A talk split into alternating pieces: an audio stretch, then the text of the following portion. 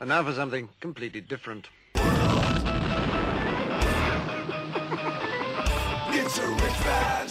Forget everything you've been told by others before. Get ready for the real deal, the full story, real talk about money, markets, life. Now, it's the Real Investment Show with Lance Roberts, presented by RIA Advisors. Good morning welcome to, uh, well, it's the Tuesday edition of the Real Investment Show. I hope you had a nice uh, holiday yesterday for President's Day if you did take the day off. And of course, uh, lots of stuff happening over the weekend. Can't think of anything really important, but I'm sure some stuff happened in the news over the weekend. You might have picked up on the little Russian invasion thing that was going on. Um, all seriousness, though, this is kind of escalating very quickly. Um, over over the last day or so, uh, Vladimir Putin has now recognized the two separatist nations of, or two separatist regions of Ukraine. And now this allows him to potentially put troops into those two sections. And this, this, you know, you know, is that next step towards this idea of invasion. Of course, now the White House, NATO, other regions, uh, Europe in particular, starting to ramp up sanctions putting more pressure on Russia. Of course, this is not translating well into the financial markets, and this morning markets are going to open lower. Now, here's the good news about this. I, you know, I should say I don't know if you can call it great news. the good news is that markets are still holding up here fairly well. Now, we've been under a good bit of pressure, and the financial markets are starting to kind of see through this.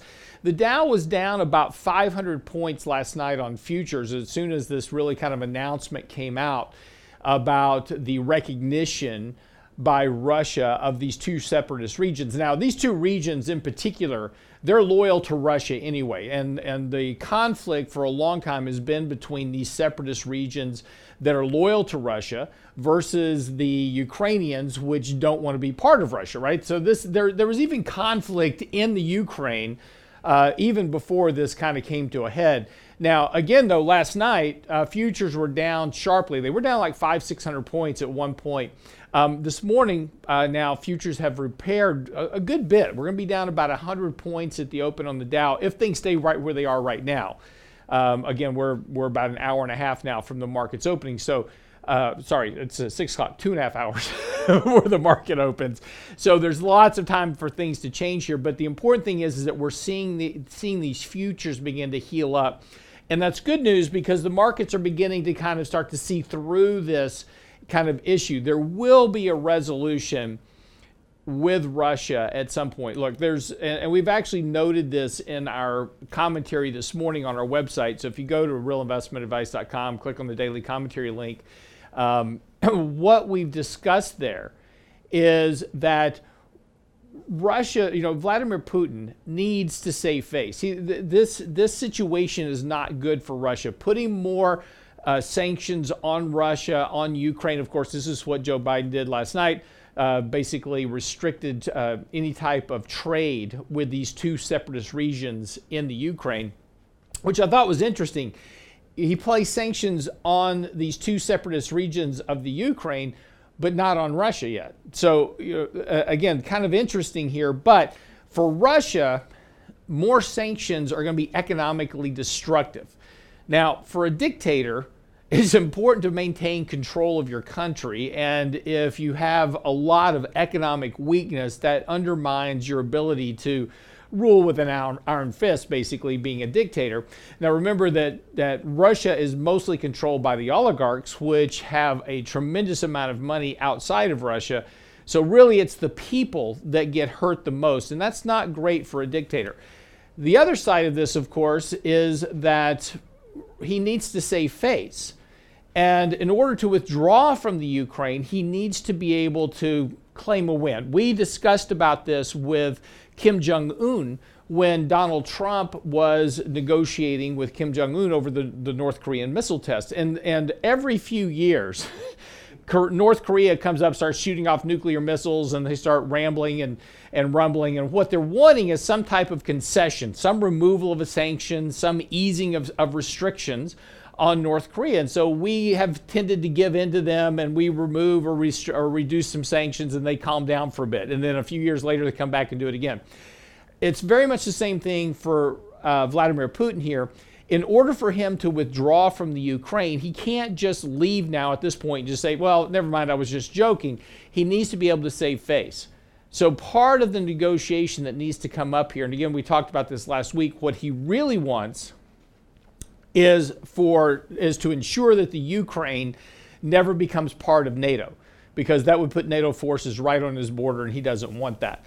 But in order for him to withdraw and save face, and uh, again, important for a dictator, he needs to have some concession to back away with. So, over the next few days, and I, I think the market's are starting to figure this out, over the next few days, next week or so, likely to start to see some more communications um, and, and more talk about allowing him to withdraw peacefully from the Ukraine, these separatist regions, give him a little bit of whatever he needs to back off and save face, and, and this will get resolved.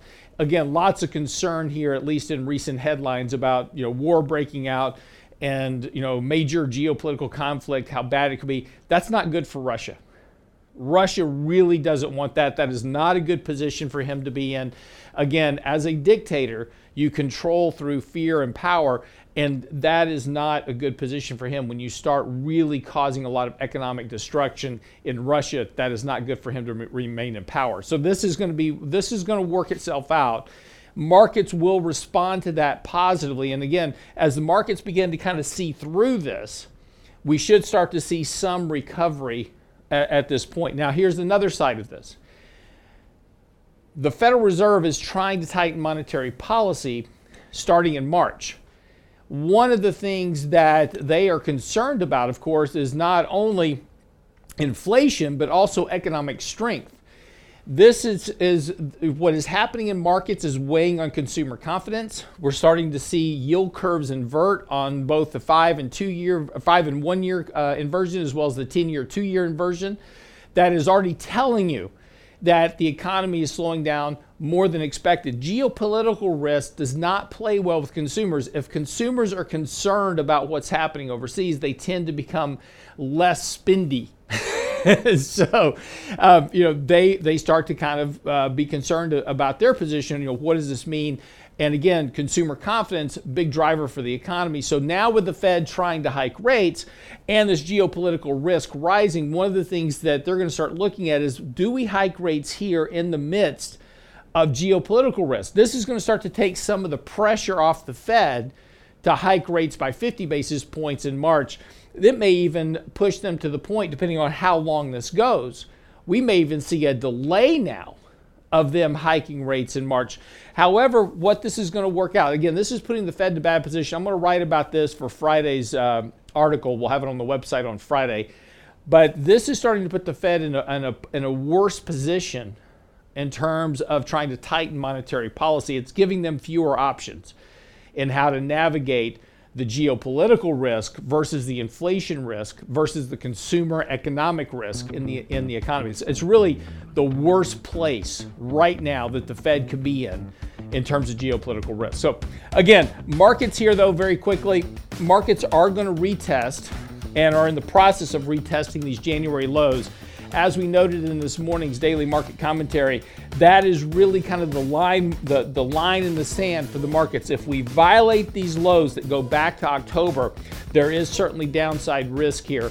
Now, we're going to talk some more about this this morning, so stick around. Lots of stuff to come up. Talk about the markets, talk about more what's happening geopolitically, what does that mean? And of course, now with the Fed on deck, this is all kind of coming to a head. We'll be right back with more of the Real Investment Show. Don't go away.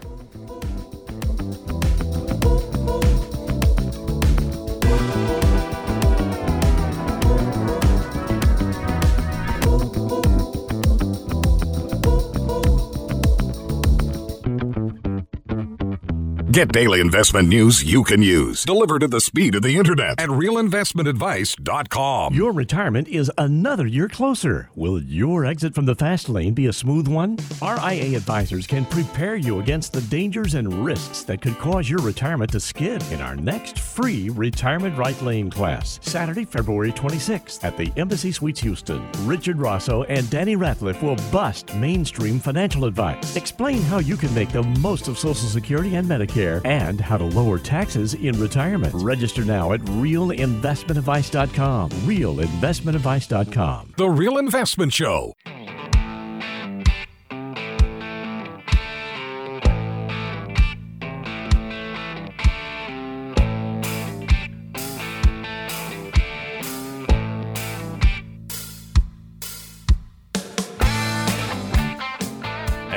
Back this morning. So, look, lots of stuff going on at the moment, uh, you know, uh, surrounding this entire issue of what's, you know, it's Russia, Russia, Russia. We talked about this last week.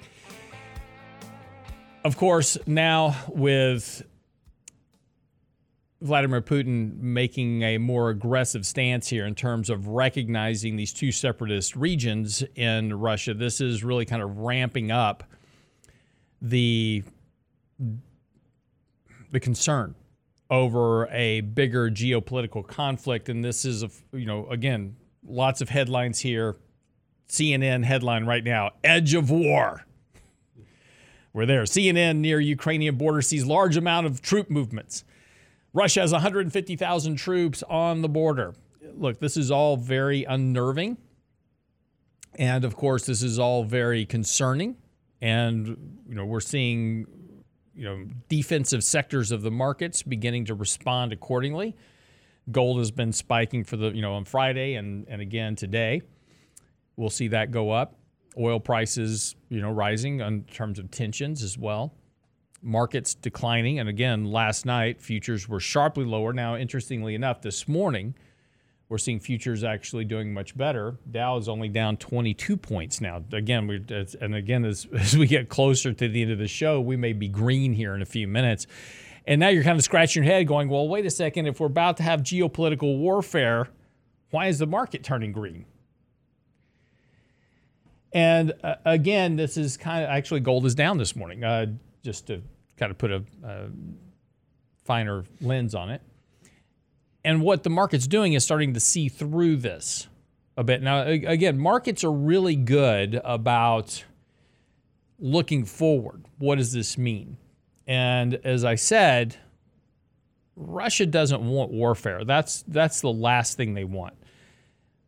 Again, for a dictator, you know, his sole goal is to remain in power and, you know, destroying your economy over two regions of the Ukraine um, is a tough way to stay in power. So this is, you know, what he needs, and again, as we said, what he needs is a way out. He needs he needs the ability to save face, to withdraw, and to claim some small victory, whatever it is. Look, Ukraine was never going to really be part of NATO. So just make that concession, right? Make the concession. Look, we agree Ukraine will never be a NATO member.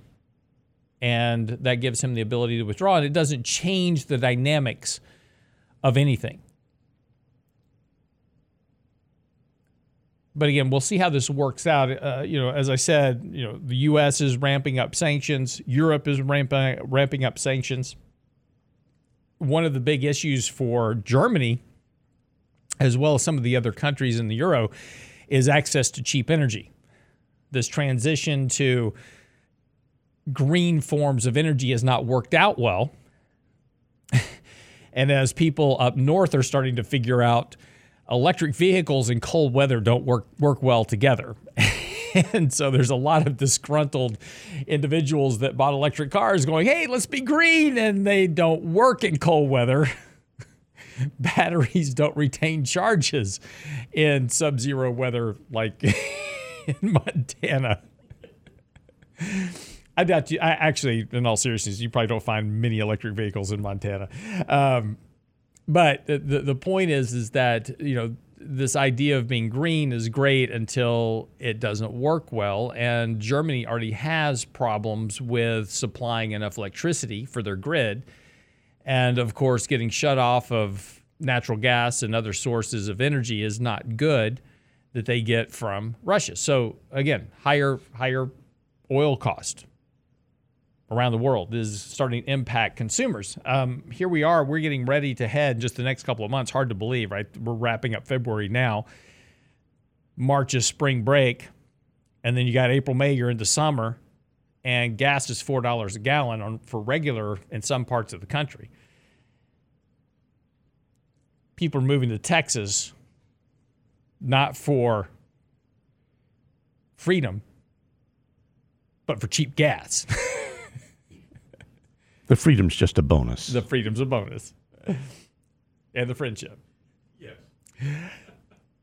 So th- this is all uh, again though uh, my my important point here though is that the the market is trying to see through this. Now the market has already been under a lot of pressure. Uh, so I've got a chart um, in our morning commentaries. If you go by our website realinvestmentadvice.com, we talk a little bit about the Russia Russia Russia Russia issue. And the next thing right around the corner here between Russia Russia Russia is monetary policy. And we've got the March meeting coming up just in a couple of weeks. And this is supposed to be the meeting where the Fed is supposed to start hiking rates to combat these high levels of inflation. And now you've got oil prices going up because of geopolitical risk, causing more inflationary pressures. And the Fed's in a really tough spot.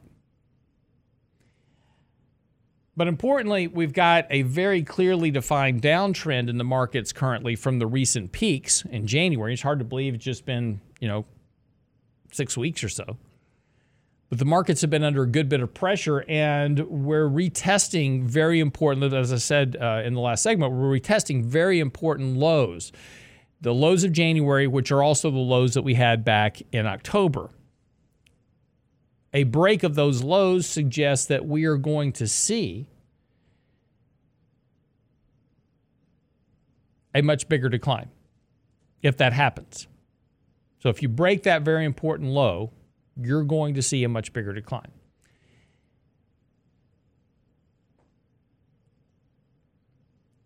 Now, does that mean you should panic and make major moves? And again, I'm getting a lot of emails. I, got an email from a gentleman over the weekends like, I want to be 100% in gold.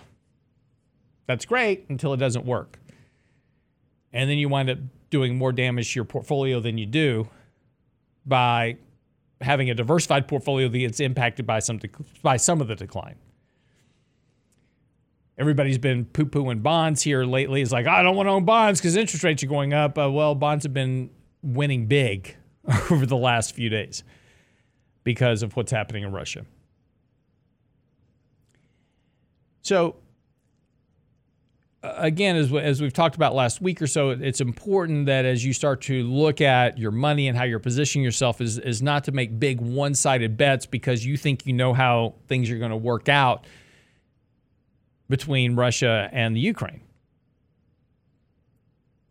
Again, last night you would have been dead on right if you had been short the markets and very negative because markets were down five, six hundred points when the announcement first came across this morning. Now, again, markets are almost flat this morning, at least so far. Again, we're we're still about two hours out from the market actually opening, so you know things can still worsen, but markets are only down 20, 30, 40 points right now after being down 500 last night. So, you know, trying to trying to predict and my point here is trying to predict markets is always much more difficult than many think. And the markets can do things that you don't expect them to do, which can lead you to being on the wrong side of the trade if you try to make a one-sided bet. And, and importantly, look, you know, again, we can allow the markets to tell us what it wants to do markets have already been pricing in. You know, what happened last night is something the markets have been pricing in for the last week. Markets have been declining for over a week over Russia headlines. We were talking about Russia, Russia, Russia last Monday. So markets have already been under pressure. Markets have already been pricing in that geopolitical risk. Stuff has already been selling off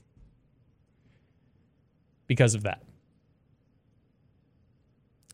So now that it's happened, markets are going, okay, great. So now Russia's done their thing. What what what's going to happen next? What's going to happen next is we're going to see some we're going to see sanctions put under Russia. We know that's coming. And then we'll see a resolution. One way or the other. Now, it may be a good resolution or a bad resolution, we don't know, but there's going to be a resolution and probably in fairly short order. A resolution on the positive side, which is basically Russia withdraws, things calm down, markets are going to rally based on that news. If, if the Fed backs off of monetary policy because of geopolitical risk, which they have noted previously, mind you, in Fed minutes when we were having geopolitical risk previously,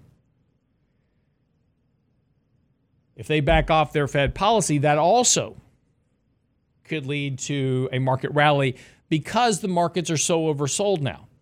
We've had this persistent selling ever since the beginning of January, very negative sentiment. Lots of cash sitting, you know, on mutual fund managers' balance sheets right now because they've been selling into this rally. So they're holding cash. So there's a there is some fuel. There is some decent fuel here for a rally. Does that, does that mean that we're about to enter into the next phase of the great bull market? No. What that does mean, though, is that we could see a three, four, five percent rally in the markets get us back to where we were just a couple of weeks ago. Still being a downtrend, still being a very weak market, but you do, you want to be able to participate in that rally and then rebalance your risk based on where we are at that time, whether we've solved the issue with Russia or not, use that rally to rebalance risk into, and then begin to, to think about where we go to next. So this is this is you know just the navigation part of all of this. So when we come back from the break, we'll switch gears here a little bit, talk about the Fed put because that's really what a lot of people are asking. You know, where is the Fed going to step in and start to bail things out? That'll come up next. I'm your host, Lance Roberts. Don't go away.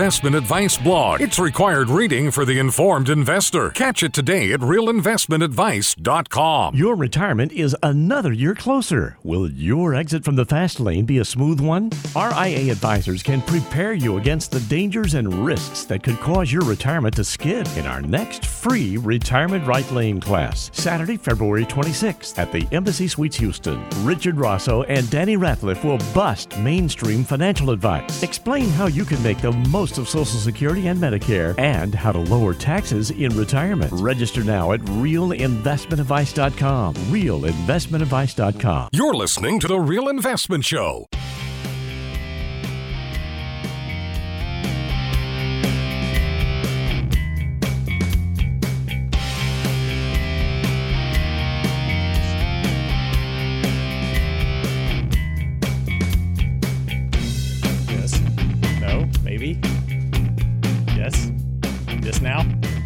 Start now. It always has to test us at least once or twice in the morning. Just a couple of times. So before I, I, want to talk about you know where the Fed put is, and and this is our article that's out on our website today. But um, there's an interesting show on Netflix right now called Inventing Anna. Have you seen it? Yes. Brent? Yes. Uh, did you watch all? Did you watch the entire part? I haven't watched all of it yet. Okay. Spoiler alert. Very, very quirky. yeah. So the girl that plays Anna Delvey is also the girl that plays Ruth in Ozark, which next to Beth in Yellowstone, she's like one of my favorite characters in Ozark. I think Ruth needs to run for office. Uh, definitely. So uh, look, I'm just giving you a couple of things to watch, right? You got to watch Yellowstone and you have to watch Ozark. Uh, Ozark is is an interesting. It's with uh, uh, Jason Bateman, who is a financial advisor who winds up laundering money for the mob. And what's interesting is is they portray portray him as this very astute, smart, whippy, you know, financial advisor that you know knows all the ins and outs about setting up offshore account. That's not that's That's not what happened. whoever whoever you know like interviewed financial advisors they just made that crap up i mean you know but uh, interesting uh, it's an interesting show but anyway uh, Ozark is like Breaking Bad with pine trees. correct uh, so Ju- Julia Garner plays uh, Ruth in Ozark, and segue now she now plays Anna Delvey in this five five six part series on Netflix, and it's the story of if you don't know remember this back in the tw- back in 2010 11. Um, this girl um, goes into New York City and she is convinced that she is meant to open this foundation for artists and other things. And she has this whole business plan put together, and she winds up working her way into the highest elite circles in New York and winds up almost, she almost bilks Fortress into giving her $40 million for this foundation. And in the meantime, she's, uh, you know, flying in private jets and running up you know thousands and thousands of dollars of hotel bills and gets uh, you know Fortress to actually advance her two hundred thousand dollars on her loan. Um, you know everybody wants to be in business with Anna Delvey. She has this uh, personality, and it's very interesting. It's a, it's an interesting movie, and the reason I bring it up is because there's a. Um, uh, they're hit, it's hitting headlines today, uh, actually, and it was on Fox News just a few minutes ago. She received $320,000 for her consultancy for the Netflix series. Now, she was released from prison, so, uh, Uh, you know, kind of spoiler alert, she, you know, obviously the, her scam fails. She doesn't wind up getting the $40 million and she gets arrested and winds up getting convicted on eight of 10 charges that she is charged with, from grand larceny to uh, a, a variety of misdemeanors. And she winds up getting sentenced to jail. She got released in February of 2021. Immediately, she gets rearrested for overstaying her visa because she is from Germany. Her parents live in Germany she's now fighting extradition at this point, um, or de- I should say extradition, deportation, the correct word. She's fighting deportation at this point. But she's back in the limelight, which is all she ever really wanted. She she just wanted to be famous. That's really what she wanted. But if it's an interesting introspective, and you know, as as you start to to go through this story of of Anna Delvey, she commits you know crime after crime after crime. She, you know, she forges fake documents and all kinds of stuff.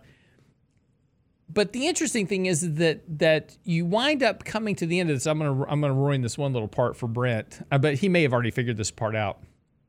She really believed in what she was doing. She had a dream, and she really believed that if she could, it doesn't matter how you get to that dream. She believed that she was this very astute businesswoman. She was very smart. She had a photographic memory, whole nine yards very smart, spoke seven languages.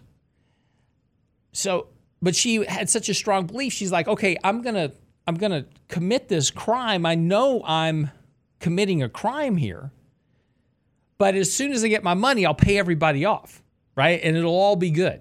If I can just get to the pot of gold, everything else is going to be fine. And it's a very interesting perspective because it's the same thing that if there's another really good docu docu series on Netflix about uh, Elizabeth Holmes. Have you watched that one? Haven't caught that one. Okay, yet. that one's good. Yeah. But it's about Elizabeth Holmes with Theranos. She honestly believed that if she could just and and she committed she committed a lot of fraud, but she was committing fraud in the belief that if I could just get to the solution, right? I can make the world a better place. And that was even Anna Delvey's view is that if she could create this, this place for artists and everything else, she was going to make the world a better place. Same thing with Elizabeth Holmes. It, even Martin Shkreli. Uh, if you look at a lot of these guys that uh, and, and women that created these very big frauds, they all had a very interesting end to this is that they actually believe they could make the world a better place. I know I'm committing a crime, but if I could just get to the end goal, then nobody will know about the crime because everybody will be happy, right? And, and it's an interesting perspective because it just goes to show, and even with the elites, right? So this is the interesting thing about Anna Delvey. Everybody wanted to be in business with Anna Delvey because they believed that she could make them richer. And that's really the interesting twist to all of this is that everybody wanted to be working with Anna Delvey because it was about greed. Everybody kept putting up more money. Everybody kept doing these things. Everybody kept extending their help and support because they wanted to be in business with Anna Delvey. And it's just an interesting perspective about we see and we see this a lot in the in, investment business, right? People get into all kinds of you know private equity investments. It's like, oh, I'm going you know, I'm to do this, you know, private equity investment, and that's a lot of risk that you take on doing private equity. And you know, they're you know, of course in private equity, your promise, you know, the, the promise is if I do private equity, I'm going to make a lot of money, right? I can make a tremendous amount of money if I can do private equity. And it's interesting because if you actually go back and look at private equity investing, and this has been, you know, something that people have been trying to figure out for a while is how to make private equity investing available to the general public, right? The problem with private equity, it's illiquid and things go wrong almost as often as they go right.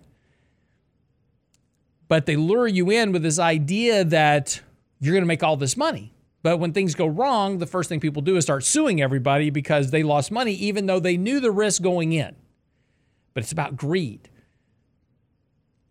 I wanted to take that risk, but I don't like the outcome, so now I'm going to sue to try to get my money back, even though I knew the risk going into this. But if you actually look at the returns of private equity versus just investing in the S&P, over the last 15 years or so, private equities returned about 15% annualized. The S&P's returned about 14% annualized with a lot less risk. But people chase private equity for a 1% advantage. They take on a lot of additional risk for a 1% differential in return. Greed. So, uh, so when you start looking at the, you know, the case, did, did Anna Delvey do a lot of wrong stuff? Yeah, absolutely. did she deserve to be in jail? Absolutely. But it's interesting. It's an interesting socio perspective, socioeconomic perspective from the fact that it's really about greed, not just Anna's greed, but everybody's greed. But then in the end, everybody wanted their money back. Have you gotten to the? Uh, never mind. I want. I'll, no. I'll, ask you that later. So go ahead. No, no. I'll ask you later because because anybody that hasn't seen it may go see it. They'll also run one part it'll, of the movie. It'll pique so. their interest. Yeah. the trial is the best part. Ah, I'll just I'll just yeah, leave you okay. that. All right. Anyway, uh, the Fed put. Uh, sorry, I just just digressed. I apologize this morning, but uh, I just got through watching that series, and and I've had lots of conversations with my wife about it because we were watching it together. We we like docu series, and that's kind of our thing. Um, but this morning, like I said on Fox News, uh, just coming out that she got paid three hundred twenty thousand dollars. What'd she do with the money? Restitution. She paid one hundred ninety-two thousand dollars in restitution. The went, the rest went to legal fees. so, because she never paid her lawyer. All right, the Fed put. See, I, I see. I promised you. The Fed put. Where is it? What is it? We'll talk about that when we come back from the break. Don't go away.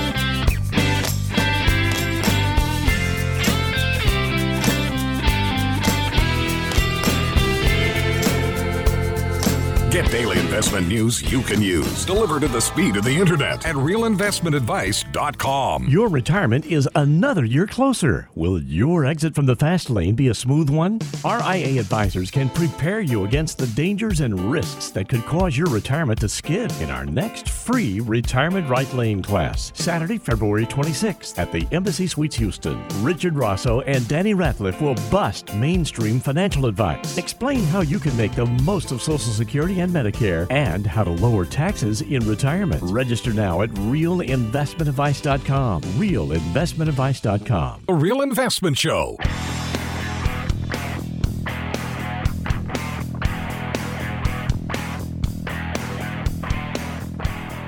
And welcome back to the show. The Fed put.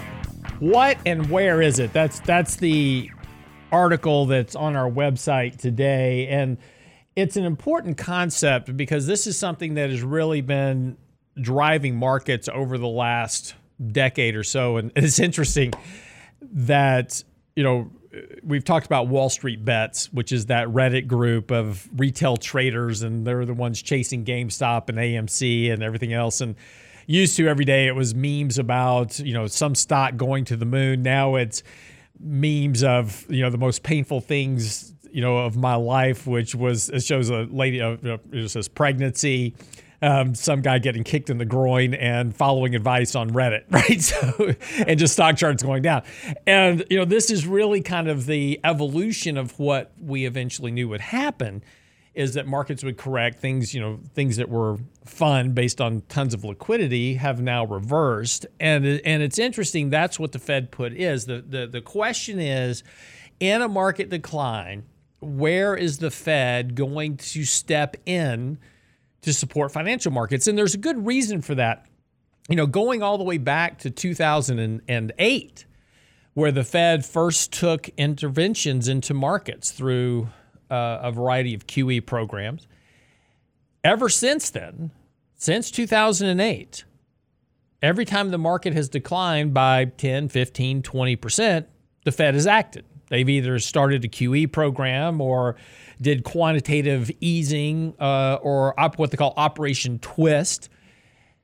In 2015, 2016, as the Fed was trying to taper their balance sheet and, and stop QE, that was when we got into Brexit and Janet Yellen wrangled the ECB and the Bank of England into doing a European version of QE, which helped support financial markets.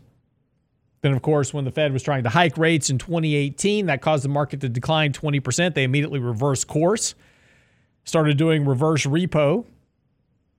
And then in 2020, all out QE again. So just, you know, just been a every time the market has come into any type of real volatility, the market, the, the Federal Reserve has stepped in to bail out markets. And this is the, the Pavlov effect, right? Uh, you know, um, we, we talk about the Pavlovian response, and this was where Pavlov taught dogs that he would ring a bell, he would feed them, and then eventually he'd just ring a bell and they start salivating because they thought food was coming. And this is what we've done to investors is that every time the market dips now everybody goes oh the, the, the fed's going to show up and start start doing something so i better be buying stocks. And as soon as the fed does do something everybody just runs right back into risk but that's the pavlov effect that's been created in the markets so the question now is exactly where is that fed put at what point will the Fed start stepping back in? Now, it's interesting because a recent Bank of America survey suggests it's around 3,700 on the S&P. And if we just do some basic kind of Fibonacci retracements, we kind of find three levels. Right around 3,800 is that first level of support. Now, that's, that's a good bit lower than where we are now. It's about 500 points in the SP, but that's, that would be a 20% decline for the S&P. Now, historically, that's been about the point that the Fed has decided to step in. Why? Because below 20%, you're going to start triggering margin debt. And we currently have a very high level of margin debt in the market's leverage. The problem with leverage is that when it unwinds, it unwinds very quickly. So the Fed's biggest concern, of course, is financial stability. And if you begin to get margin calls, that forces selling in the markets as margin calls come in. People have to sell in order to cover their margin call. And that drives prices lower. So it can get out of hand very quickly. So the next level below that is around 3,700, about another 100, 100 points lower. You, you get into the second level of support. And that's where things are really going to start coming. So now we're down about 27% from the peak. Things are really going to start getting under pressure in terms of the financial system. Banks are going to be under pressure, consumer confidence, the economy will be in a recession. So for the Fed, everything is going in the wrong directions. You definitely won't have a problem with inflation at this point.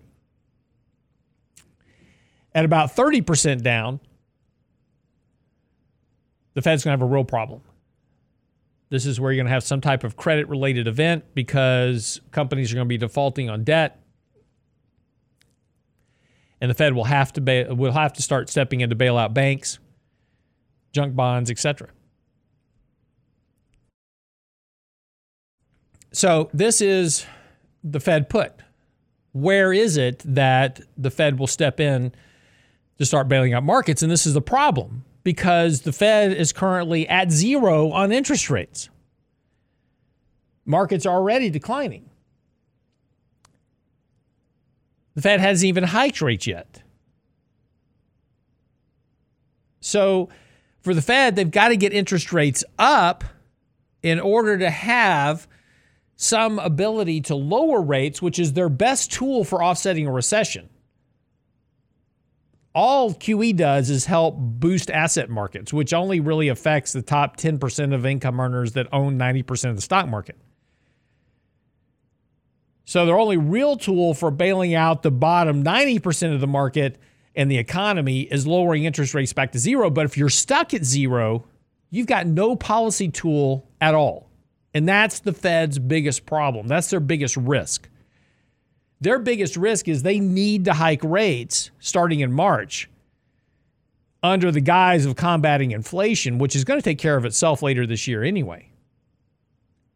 But using that inflation to get interest rates off of zero so they have a policy tool available. We're already late stage economic growth cycle. The economy is already slowing down. As I said earlier, the five year, one year uh, forward treasury rates are inverting. The 10 year, two year is rapidly heading lower. So the problem is going to become over the course of the next six, seven months is the Fed trying to tighten monetary policy, which is going to slow the economy even more, put more pressure on earnings growth, reduce profit margins, trying to get themselves in a position to be able to offset the risk of the next recession when it comes. So it's a, it's a race. For the Fed, it's a race of can I get in interest rates up before the recession hits? The problem for them, of course, is that if the market's declining sharply as they're tightening monetary policy, they have a lot less room to work than they did before, which means they might be able to get interest rates up 1% from zero to 1%. So, four rate hikes, maybe, before you get into a recession. throw geopolitical risk on top of this, it all becomes problematic. So that's the Fed put. This is going to get difficult as the Fed tries to wait, that's not the one I want. Hold on. As the try as the Fed tries to get there, I took a look at margin debt and, and there's something you need to understand about margin debt. Margin debt is not up to you. It's up to you to take out margin debt. So if you've got margin debt, if you've if you've borrowed money on margin to trade stocks, that's on you. You did that. That's your choice. Nobody forced you to take on that leverage. And it's all fine until asset prices decline.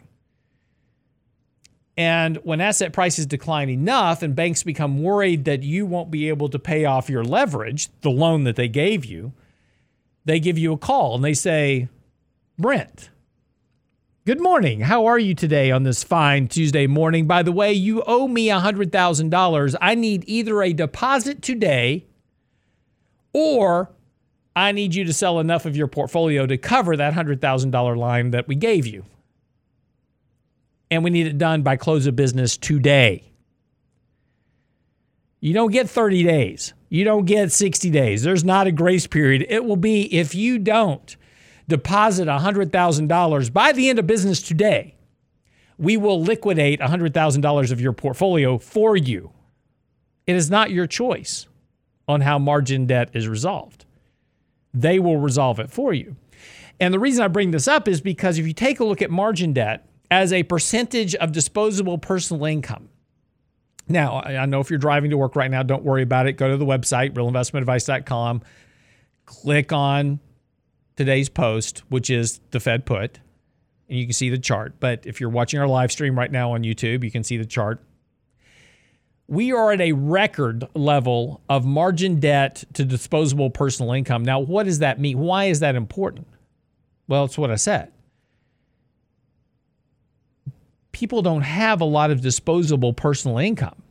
That's income sitting, you know, that's extra income you have outside of paying bills. That's right, you know, your savings, your investments, other stuff. Well, you took your investment account and you borrowed $50,000, $100,000, whatever it is.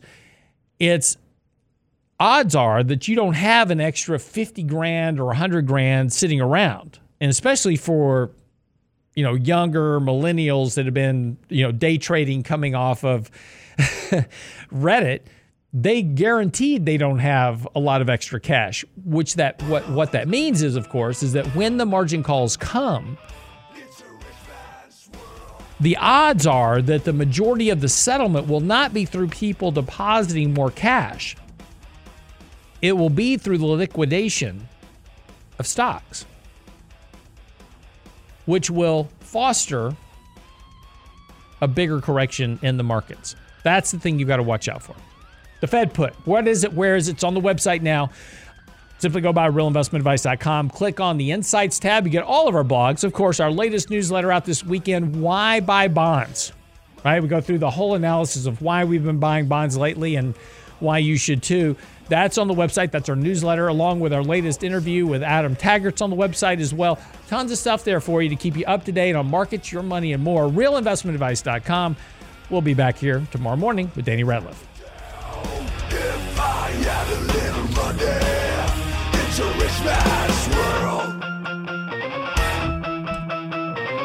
It's a rich man's world.